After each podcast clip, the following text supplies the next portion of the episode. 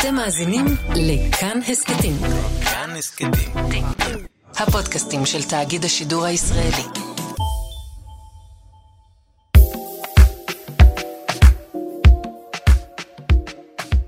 עוד שבועיים זה קורה. נלך להצביע. כפיים! אבל עד אז, והאמת גם כל החודשים האחרונים, אנחנו מתעסקים בעיקר בדבר אחד. כמה כמה, מי מנצח, מי מפסיד, מי עלה בהרכבים, ומי נשאר על הספסל. היי, אני גילי כהן ואתם על עוד יום, הסכת האקטואליה של כאן חדשות. נרצה או לא, הסקרים הם הלחם והחמאה שלנו העיתונאים, במיוחד בתקופה הזו. ובשביל זה, אנחנו רוצים לדבר איתך, שמואל רוזנר, פרשן כאן חדשות, עורך אתר מדד, והאיש שמנסה לתווך לנו את הסקרים ולהסביר מה עומד מאחוריהם. אהלן שמואל. שלום, אני מקווה שאני מצליח גם. קודם כל נשאל, דייג אוהב דגים? סוקר אוהב סקרים? כן, אני אוהב סקרים. עדיין כשאני מקבל את המספרים של סקר חדש, ומתחיל לדפדף בהם ולראות, אופס, תראו, זה ככה, אוי, תראו, כאן יש משהו חדש. כן, יש איזו התרגשות uh, של חידוש. וזה קורה כי הסקר מאפשר לך מה? אה, אני לא יודע, כאן אנחנו נכנסים כבר בטח למשהו שהוא מימד פסיכולוגי, הוא מאפשר לי תחושה של ודאות בעולם בלי ודאות. סקר בנוי על מספרים, אה, והמספרים, גם אם אנחנו יודעים שהסקרים לא מדייקים בסוף, הם נותנים איזו תחושה של דבר אמיתי. זה לא הרהור, זה לא איזה אה, תחושת בטן, זה לא איזה מחשבה חולפת. זה דבר אמיתי וקונקרטי, יש אנשים מאחוריו, יש משה וחיים ורבקה ושרה שענו על שאלון, והנה אני מסתכל על המספרים והם מבטאים את התשובות שלהם. אגב, אתה עונה על סקרים? לפעמים, כן. קודם כל אני עונה על כל הסקרים של עצמי בתור נסיין, אה, וכן, גם לפעמים מתקשרים אליי עם סקרים או שולחים לי סקרים, אז אני עונה להם. וואלה. טוב, אז בוא נשאל כך, מה האתגר הכי גדול מבחינת הסקרים בבחירות הנוכחיות? תראי, זאת שאלה מעניינת. אם היית שואלת לפני חודש, אז הייתי אומר לך קורונה. ולמה הקורונה? משום שהקורונה יוצרת מימד של אי ודאות ביחס לאחוז ההצבעה. כלומר, כמה אנשים יבואו לקלפי. אם נניח עקבת אחרי הבחירות בארצות הברית, אז שם למשל היו בחירות מאוד מיוחדות ב-2020, משום שחלק גדול מאוד מהמצביעים הצביעו בכלל בדואר. פעם ראשונה שהמון מצביעים הצביעו בדואר בגלל הקורונה. בישראל אין הצבעה בדואר, אז השאלה היא, אוקיי, מי יבוא לקלפי בהינתן העובדה שיש מחלה. כי אתה בעצם אומר שאנשים לא בטוח שיצאו להצביע כי הם חוששים. נכון, נגיד שקם מישהו בבוקר וממילא הוא כבר עייף כי זה בחירות אה, רביעיות, וממילא הוא לא בטוח למי הוא רוצה להצביע, וממילא נמאס לו מהמנהיגים או מהפוליטיקה. ואז הוא אומר, כן, אני גם שומע שיש תורים ויש גם קורונה, אז עזבו אותי מזה. ואפשר ללכת לים, כי זה יום חופש. נכון, אז, אז זה מה שהייתי אומר לך לפני חודש. עכשיו אנחנו במצב אחר, משום שיש אי בהירות עוד הרבה יותר גדולה, והיא נובעת מהקרבה של המון מפלגות לאחוז החסימה. עכשיו, אחוז החסימה הוא דבר מאוד, אה, הוא דבר מאוד בעייתי לסוקרים, הוא דבר בעייתי אה, גם בתוצאות האמת. אני אתן לך שוב דוגמה אמריקאית. אוקיי. Okay. אוקיי? Okay? אני אוהב דוגמאות אמריקאיות. לינדון ג'ונסון, שנהיה נשיא ארצות הברית, הרגע המכריע בקריירה הפוליטית שלו היה, נדמה לי, בשנת 54, אה, הוא התמודד לסנאט. פעם אחת הוא התמודד ונכשל, הגיעה ההתמודדות הבאה, והוא אמר, זהו, אני מנסה פעם אחרונה, ואם אני לא מצליח, כנראה שפוליטיקאי בליגה גבוהה אני כבר לא אהיה. והוא פוליטיקאי מטקסס, שזאת מדינת ענק, והוא מנצח בהתמודדות ב-87 קולות. משם הוא נהיה סנאטור ואחר כך מנהיג הרוב בסנאט ואז סגן נשיא ואז נשיא ארצות הברית, אחד האנשים הכי חשובים בהיסטוריה האמריקאית של המאה השנים האחרונות, 87. על 87 קולות. עכשיו תתרגמי את זה למציאות הישראלית ולשאלה איפה מרץ ואיפה הציונות הדתית ואיפה מפלגת העבודה ואיפה רע"מ ואיפה כחול לבן ואת מבינה שהבחירות האלה יכולות לקום וליפול באמת על איזה דבר שהוא, שהוא בקושי אשליה של משהו. אנחנו נגיע לזה, לשאלה הזאת, אה, עד כמה אנשים אה, יוצאים להצביע ואת מדד הפריחות הזה, אבל עוד קודם בוא נחזור שנייה לעניין הקורונה. איך זה משפיע על הסקרים שאנשים מתלבטים אם בכלל לצאת להצביע? תראי, סקרים תמיד מנסים להבין האם אנשים מתכוונים לצאת להצביע. כלומר, אנחנו שואלים אנשים למי תצביעו, אבל אנחנו שואלים גם כמה אתם בטוחים שתצאו להצביע.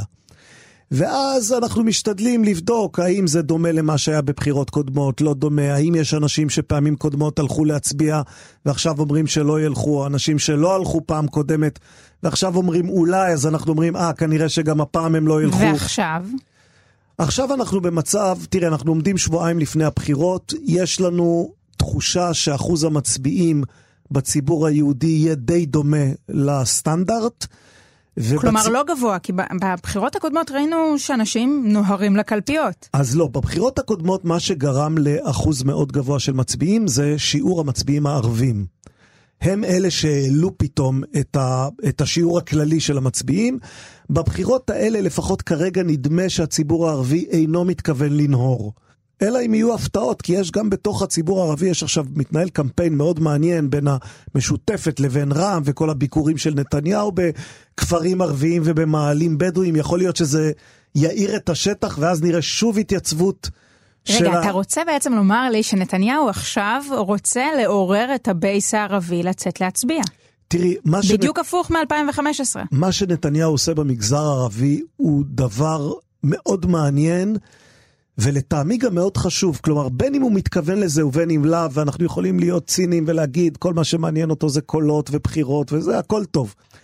נתניהו ניפץ בבחירות האלה איזשהו מחסום פסיכולוגי ביחסים בין הפוליטיקה הארצית היהודית לבין המגזר הערבי, ומהרגע שהמחסום הזה נופץ, אני לא בטוח שאפשר לבנות אותו מחדש. כלומר, יכול להיות שדווקא נתניהו, האיש שנודע לשמצה בגלל הנוהרים לקלפיות, הוא גם האיש שניפץ את הקיר הזה, ופותח לנו עידן חדש של מעורבות ערבית בתוך הפוליטיקה היהודית הארצית. אז בואו נחזור לסוגיית הסקרים. כן. מצליחים לדגום את הקול הערבי?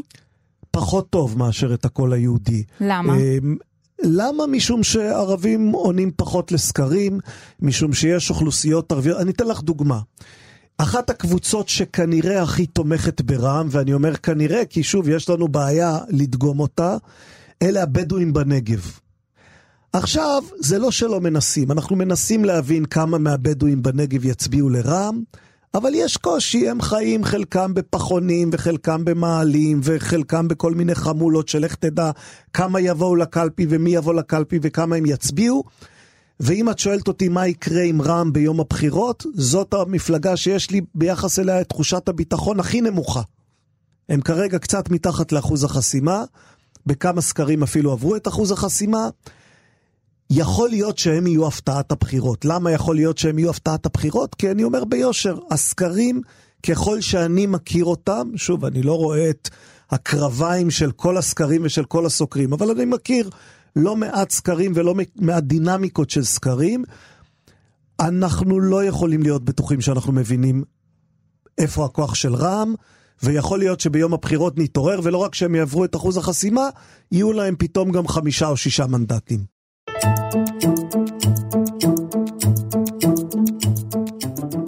טוב, בוא נמשיך לדבר על המרוץ התחתית הזה, מרץ. בחלק מהמקומות היא עוברת את אחוז החסימה, בחלק לא.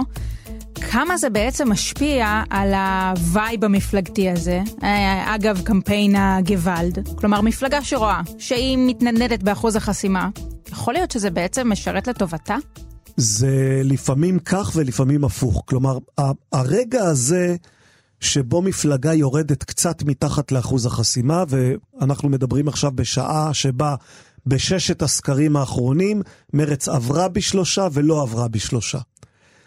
הרגע הזה הוא רגע מאוד פריך, משום שהוא יכול להוביל לאחד משני מצבים. אחד, המון המון אנשים אומרים, אוי ואבוי, לא יכול להיות שמרץ לא תהיה בכנסת, אנחנו נרוץ להציל אותה. ואז השאלה את מי הם מפילים, כשהם רצים להציל אותה, הם יכולים להפיל את מפלגת העבודה, או את כחול לבן, כי הרי אלה בוחרים שנמצאים איפשהו, ומפלגות אחרות עלולות להינזק מזה. יכול לקרות גם דבר הפוך, אנשים מסתכלים ואומרים, אנחנו לא רוצים לזרוק את הקול שלנו לפח, ומרץ היא הימור לא בטוח, ולכן הפעם לא ניתן למרץ את קולנו, ניתן את קולנו למפלגה יותר בטוחה, נניח למפלגת העבודה. אחד הדברים שעשינו ממש בשבוע האחרון, עשינו, אני אומר, זה פרופסור קמיל פוקס שעובד איתי באתר המדד כיועץ מדעי, וניתח נתונים שאספנו על התלבטויות של מצביעים. ומה שגילינו זה שיש הרבה יותר מצביעים של מרץ שפוזלים לכיוון מפלגת העבודה, ממצביעים של העבודה שפוזלים לכיוון של מרץ. כלומר, בתחרות בין המפלגות האלה, מי שנמצא במצב יותר מסוכן, זו דווקא מרץ שעלולה להפסיד בוחרים. הבוחרים של מרץ קצת אוהבים את העבודה. הבוחרים של העבודה פחות אוהבים את מרץ. זה מציב אותה במצב מאוד לא נוח ומאוד שביר. אז כשמרץ אומרת לציבור, אנחנו עוברים, אל תדאגו, אנחנו עוברים, אנחנו נהיה בכנסת, זה כי יש להם סקרים פנימיים אחרים, או כי אנחנו מדברים פה שוב על עניין התחושה? לא, זה משום שאם הם יגידו לציבור שלהם, יכול להיות שאנחנו לא עוברים, אז אנשים יגידו, אה, אתם לא עוברים? אז אם כך אין טעם להצביע לכם, מוטב לי להצביע למפלגה שכן עוברת את אחוז החסימה. להצביע למפלגה שלא עוברת, יש בזה איזו תחושת החמצה. עכשיו שוב, דמייני גם את הבוחרים האלה של מרצ שכבר שנים חולמים על היום שאחרי נתניהו, ואז הם הולכים ומצביעים למרצ, ומרצ לא עוברת את אחוז החסימה, ופתאום אין רוב לגוש שנגד נתניהו, ובגללם נתניהו נשאר בשלטון. זה הרי פסיכולוגית, זה דבר לא נעים. אז שוב, הדילמה של המנהיגים של מרצ היא דילמה קשה. הדילמה של הבוחרים לדעתי היא דילמה עוד הרבה יותר קשה. האם אני לוקח את, ה, את המניה האחת שיש לי, את הקול האחד שיש לי, ואני שם אותו על הימור לא בטוח, או שאני אומר לא, אני את הקול שלי אתן למפלגה שבטוח תעשה את הדבר שאני חושב שהוא הדבר שצריך לעשות כרגע. טוב, בואו נחזור לדבר על סקרים בקצת מקרו. למה אנחנו בעצם מאמינים לסקרים אחרי הכישלונות הקודמים, 2015, הנשיאות בארצות הברית ב-2016? למה אנחנו עדיין נוטים להאמין להם כל כך? אני אומר על זה שני דברים. קודם כל, הסקרים פחות טועים מכפי שנדמה לנו. כלומר, הם טועים. יש טעות של כמה מנדטים בכל מערכת בחירות. אבל האם היית נניח יורדת לכדור הארץ מהירח יום לפני הבחירות ולא רואה אף סקר ומנסה לנחש מה יקרה?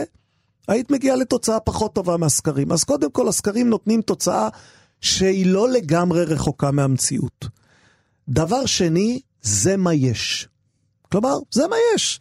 את יושבת ומדווחת כל ערב דיווחים על התפתחויות בשדה המדיני. זה מה יש. האם את יודעת את כל האמת על כל מה שקורה בשדה המדיני? האם כשאת, יש לך איזה סקופ על משא ומתן של ישראל עם איזה מדינה, אז את יודעת את כל מה שקורה במשא ומתן? לא.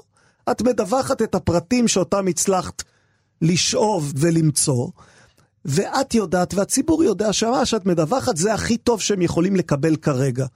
אני מתייחס לסקרים אותו דבר, זה, זה מידע. הוא לא מידע מושלם, הוא לא מידע 100% מדויק, הוא לא המידע שנקבל לאחר יום הבחירות שנספור את הקולות. אבל זה המידע הכי טוב שיש לנו על מה שקורה בכל רגע במערכת הבחירות. אגב, בגלל זה בין השאר זה כל כך מעצבן אותי שהכנסת החליטה לא לפרסם סקרים בימים האחרונים לפני הבחירות. הם, הם שוללים ממני מידע שאני כמצביע צריך אותו. אני רוצה לדעת מה קורה. זה כמו שיחליטו לא להוציא עיתונים שלושה ימים לפני הבחירות. למה? שלא תדעו מה קורה. תחליטו בלי מידע. הסקרים נותנים אינפורמציה, וזאת אינפורמציה חשובה. אה, בכל זאת, 2016 הייתה מפלה קשה. את מה... מדברת על אמריקה? על אמריקה. כן. מה הלקחים שהופקו? הלקחים שהופקו הם ניסיון להגיע בצורה יותר טובה לקהלים שהסוקרים מתקשים להגיע אליהם. תראי, סקר הוא בסופו של דבר ניסיון להבין מה קורה באוכלוסייה גדולה באמצעות דגימה של אוכלוסייה קטנה. וכל איכותו של סקר, אנחנו לא ניכנס לכל הפרטים הטכניים המשעממים, אבל איכותו של סקר תלויה במדגם. אם לא הגעת למספיק בוחרים של ש"ס, או למספיק בוחרים של דונלד טראמפ, או למספיק בוחרים של רע"מ, אז הסקר שלך לא יהיה כל כך טוב. אז המאמץ המתמיד של סוקרים כל הזמן הוא להגיע לאוכלוסיות שיותר קשה להגיע אליהן. בארצות הברית אלה באמת בוחרים של טראמפ, בישראל אלה באמת חרדים, ערבים, בדואים עוד יותר מאשר ערבים נגיד בצפון הארץ, אה, חרדים במקומות מסוימים יותר מאשר במקומות אחרים. אלה אוכלוסיות שקשה לדגום אותן, והמאמצים נעשים, אבל שוב, צריך להבין שיש מגבלות, זה לא יכול להיות מושלם. מה עושים כדי להגיע בדיוק לקהלים האלה? אז מנסים לגייס אותם בכל מיני דרכים. מה, משלמים? יש, מה עושים? כן, יש פאנלים שמשלמים לאנשים כדי שימלאו שאלונים. אה, לפעמים משלבים בין פאנלים אינטרנטיים לבין טלפונים, או אפילו לסקרים פנים אל פנים. עושים כל מיני מהלכים כדי להגיע גם לאוכלוסיות המסובכות האלה, ומשקללים. כלומר, אתה אומר, בסדר, יש לי רק חמישה בדואים במדגם, אבל אם אני מניח שהחמישה האלה מייצגים את כל מה שהבדואים חושבים, אז אני אכפיל אותם בכמה שצריך כדי לקבל את התוצאה. שוב, זה מוגבל, אבל זה מה שיש. אז למה יש הבדל בעצם בין סוקר לסוקר? הרי סטטיסטיקה בסוף המשוואות מונחות בפני כולם. לא, כי כל סוקר עושה את המדגם שלו קצת אחרת, ועושה את השקלולים שלו קצת אחרת. אני אתן לך דוגמה, למשל, את מסתכלת על 500 אנשים שדגמת, ואת רוצה להתאים אותם לאוכלוסייה. האם את בודקת את ההתאמה לפי למי הם הצביעו בבחירות הקודמות? זה דרך אחת לבדוק. או לפי חלוקה גילאית מסוימת, זו דרך שנייה לבדוק. או לפי חלוקה על פי סולם של דתיות, שזו דרך שלישית לבדוק, או על פי סולם של ימין, ימין מרכז, מרכז, שמאל, מרכז, שמאל, שזאת עוד דרך, או שאת משלבת בין כמה מהם, ואם את משלבת אז איזה משקל את נותנת לכל שילוב. זה הסוד המקצועי של כל סוקר, ובגלל זה אנחנו רואים בהחלט פערים לפעמים משמעותיים בין סוקרים שונים. יש אוכלוסיות שאתה אומר, הן משקרות לסוקרים כדי בסוף להשפיע על כלל ההצבעה? יש פה ושם תופעות כאלה, אני חושב שנוטים להפריז בהן. אני חושב שרוב האנשים הם אנשים ישרים ואומרים את האמת. לפעמים יש אה, קמפיינים כאלה של הטרלה, הם בדרך כלל באים מכיוון ימין. הם נראים לי ילדותיים ומיותרים, אבל uh, בסדר, אנחנו צריכים להבין גם את זה. לסוקרים יש דרכים לזהות סוג כזה של הטרלות. לפעמים הם מצליחים לזהות אותם, אבל שוב, התחושה הזאת שהמון אנשים משקרים לסוקרים, אני חושב שהיא לא נכונה. אני חושב שהבעיה היא בדרך כלל להגיע לאנשים הנכונים, ולא להתמודד עם איזה מצב של אוכלוסייה שקרנית באופייה. זה יכול אבל להשפיע בסוף על הבחירות? נגיד כחול לבן, שעוברת פתאום בסקרים ואולי בעצם היא הרחק משם? התשובה היא כן, זה יכול להשפיע על הבחירות. כלומר, יכול להיות מצב שבו איקס אנשים שאמרו אי אמת, ואז נתנו תחושה שמפלגה מסוימת עוברת, אבל בעצם היא לא עוברת. כן, הדוגמה שנתת, הרי אנחנו מדברים עליה משום שהיה איזה דיבור על זה שבליכוד אומרים, תגידו שאתם מצביעים כחול לבן כדי שתהיה תחושה שכחול לבן עוברת. אני לא חושב שזה נכון. כלומר, אני לא חושב שזה מה שהעלה את כחול לבן בסקרים, אבל כן, אם מפלגה מאוד קרובה לקצה, קמפיין כזה יכול תיאורטית להשפיע על הבחירות. דיברנו על uh, המצביעים החזקים, אלה שבטוחים שהם יצביעו ואלה שממש לא בטוחים לאן הם יצביעו. הזכרת את uh, מצביעי מרץ כפריחים, איזה עוד מפלגות הן uh, נוטות ככה, אנשים נוטים להתלבט ביניהן? תקווה חדשה היא מפלגה שהמצביעים שלה עדיין מסתכלים על עוד מפלגות, קצת לכיוון בנט, מעטים לכיוון הליכוד, קצת לכיוון יש עתיד. Uh, הדוגמה ההפוכה היא הליכוד אגב. הליכוד, וזה גם, כשהסתכלנו על הנתונים, זה היה מעניין ומפתיע. את מסתכלת על הליכוד, ה-28, ה-29, ה-27, כמה שזה יהיה מנדטים שיש לנתניהו כרגע בסקרים, אלה אנשים שלא מסתכלים ימינה ושמאלה. ממש אחוזים בודדים מהם אומרים לנו, כן, אולי גם המפלגה ההיא. אבל בעצם המצביעים שיש לליכוד כרגע אלה מצביעי ברזל, המצביעים של יהדות התורה הם בדרך כלל מצביעים שלא מסתכלים למקומות אחרים. את רואה, גם יהדות התורה זו מפלגה מאוד יציבה בסקרים. את מסתכלת על הגרף שלהם, הוא גרף די שטוח. זה אותם אנשים, אותה אוכלוסייה, אותן הנחיות מאותם רבנים. אלה אנשים שאת יודעת שיבואו, את יודעת למי הם יצביעו, וברוב המקרים הם לא יחשבו על מפלגה אחרת. מעטים מהם אולי הפעם ילכו לכיוון הציונות הדתית. אבל רובם יישארו, ולכן אנחנו יודעים להגיד בוודאות די גדולה מה יהיה מספר המנדטים של יהדות התורה. אה, תקווה חדשה זה יותר מסובך, ימינה. ימינה זו דוגמה מעניינת משום שימינה אנחנו בודקים גם את הסקרים וגם את מה שאנחנו, יש הרי תחרות שאנחנו מנהלים של המדד וכאן חדשות של תחזית הבוחרים. אה, שאנשים יכולים לבוא לאתר אה, כאן חדשות ולהירשם ולתת את תחזית הבחירות שלהם. וכשאת מסתכלת על פערים בין התחזית של הגולשים לבין מה שאומרים הסקרים, את כל הזמן רואה הבדל ביחס לימינה.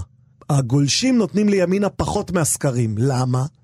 כי הגולשים הם למודי ניסיון, הם זוכרים מה קרה בסיבובים הקודמים, ובסיבובים הקודמים מה שקרה זה שימינה ברגע האחרון תמיד יורדת. נתניהו שותה לה את הקולות, והיא יורדת. פעם אחת היא ירדה ממש מתחת לאחוז החסימה, פעמים אחרות היא ירדה פחות. אבל בעצם הגולשים כאילו מצפים שזה מה שיקרה גם הפעם, אני לא בטוח זה מה שיקרה, אבל יש איזו הנחה כזאת. ולכן את רואה פער, הסקרים אומרים ימינה תקבל נניח 11 מנדטים, הגולשים אומרים, אה, תשעה מנדטים, שמונה מנדטים, משהו שהוא קצת יותר נמוך. כלומר הגולשים עושים סטיית תקן והתבסס על נתוני העבר, מה נכון. שהסטטיסטיקאים לא הגולשים עושים. בעצם משקללים לתוך, ה, לתוך התחזית שלהם את הניסיון מבחירות קודמות, מה שהסקרים לא עושים. הסקרים הרי עושים דבר פשוט, למי אתה מצביע, ואז סופרים כמה אנשים יש אומרים שיצביעו לימינה.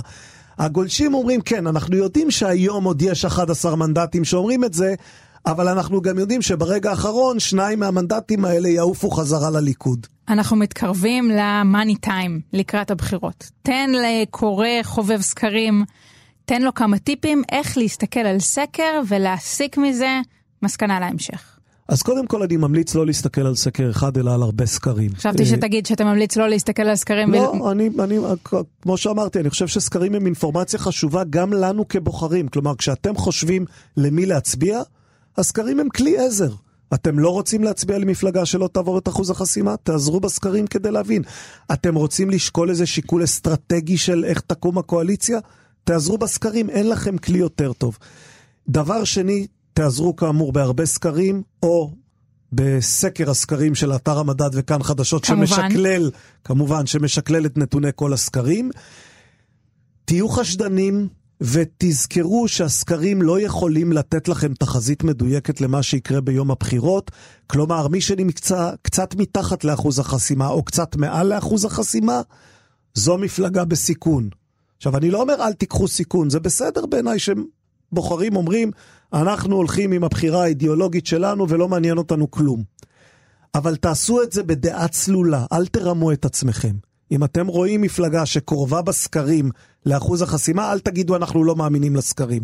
תבינו שהסקרים בדרך כלל נותנים תמונה לא רחוקה מהמציאות, תאמינו לה, ואז תקבלו את ההחלטה שלכם. החלטה מושכלת תמיד אה, מוטבת מהחלטה שאיננה מושכלת. אבל הסקרים בעצם גם משפיעים על המציאות. נכון? כל דיווח, גם הדיווחים שלך משפיעים על המציאות.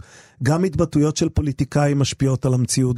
כלומר, המציאות מורכבת מהמון אלמנטים. כשאנשים הולכים לקלפי אז יש להם את המסורת של בית אבא, ויש להם את תחושת הבטן, ויש להם את החברים שלהם, ואת המשפחה שלהם, ואת האידיאולוגיה שלהם, ואת החשק שלהם, ואת כמה חיבה הם רוכשים למנהיג כזה או אחר, וכמה הם אנטיפטיים למנהיג אה, או מנהיגה אחרת. המון אלמנטים נכנסים לתוך השיקול הזה של איך להצביע, והסקרים הם עוד אלמנט כזה שצריך לתת לו את מקומו המכובד. לא להפריז בערכו, לא להגיד הסקרים הם חזות הכל, ומצד שני אין גם סיבה לבטל אותו משום שהסקרים, שוב, הם הכלי הטוב ביותר שיש לנו להבין דינמיקה של מערכת בחירות. והם גם כיף. אז בוא נשאל עוד שאלה כיפית, שעיתונאים מאוד אוהבים, הפתעת הבחירות. מה יכולה להיות כזו? כבר חשפתי את דעתי שרע"מ יכולה להיות הפתעת הבחירות. הפתעת הבחירות השנייה תהיה אם נפתלי בנט יפתיע את כולם, ולמרות שלגוש הימין יהיו 61 מנדטים, יחליט לא ללכת עם בנימין נתניהו. אנחנו בעצם כל הזמן חיים מתוך תחושה, או מתנהלים על בסיס הנחה, שמה שיכול למנוע מנתניהו המשך שלטון, זה אם לא יהיה לגוש הימין 61. כלומר, אנחנו אומרים, למה נפתלי בנט לא יתחייב שלא ללכת עם נתניהו? כי אם יהיו 61 הוא ילך עם נתניהו. יכול להיות שבנט מתכנן משהו אחר, ושבתוך תוכו הוא כבר החליט לא ללכת עם נתניהו, ושברגע הקובע, כשנתניהו יחייך חיוך גדול ויגיד, הנה, יש לנו 63 מנדטים להקים את הימין המלא מלא, נפתלי בנט יגיד לא. אנחנו לא מקימים את הקואליציה הזאת, אני מקים קואליציה עם גדעון סער ושתי מפלגות חרדיות וכחול לבן ויאיר לפיד, ויצליח לעשות את זה, וזאת תהיה הפתעה. זאת תהיה הפתעה, אגב, להערכתי גם לנתניהו, להרבה מאוד בוחרים בליכוד, ואולי ללא מעט בוחרים של בנט עצמו. מתי הסקר האחרון? תראי, הסקרים האחרונים יהיו ברגע האחרון, שזה אומר יום חמישי בלילה, ארבעה-חמישה ימים לפני הבחירות. והמפלגות עד הרגע האחרון ממשיכות לסקור ולדגום? נכון, המפלגות וגם כל הסוקרים אה, ממשיכים לדגום מתחת לפני השטח, אסור להם לפרסם את הממצאים, אבל הסקרים נערכים כל הזמן, כי זאת הדרך שלנו לדעת האם בימים האחרונים חלה תפנית אה, בבת אחת לכיוון של גוש כזה או אחר, מפלגה כזאת או אחרת, ולפעמים אלה הדברים שמכריעים את הבחירות. וזה יכול לקרות? כלומר, שינוי כזה דרמטי מהסקר האחרון ועד ליום הבוחר? לא צריך שינוי דרמטי, צריך תזוזה של שלושה מנדטים, זה הכל. בסוף חוק המספרים הקטנים, אתה אומר. בבחירות האלה אין ספק שחוק המספרים הקטנים הוא שיכריע את הבחירות. שמואל רוזנר, תודה רבה לך. בשמחה.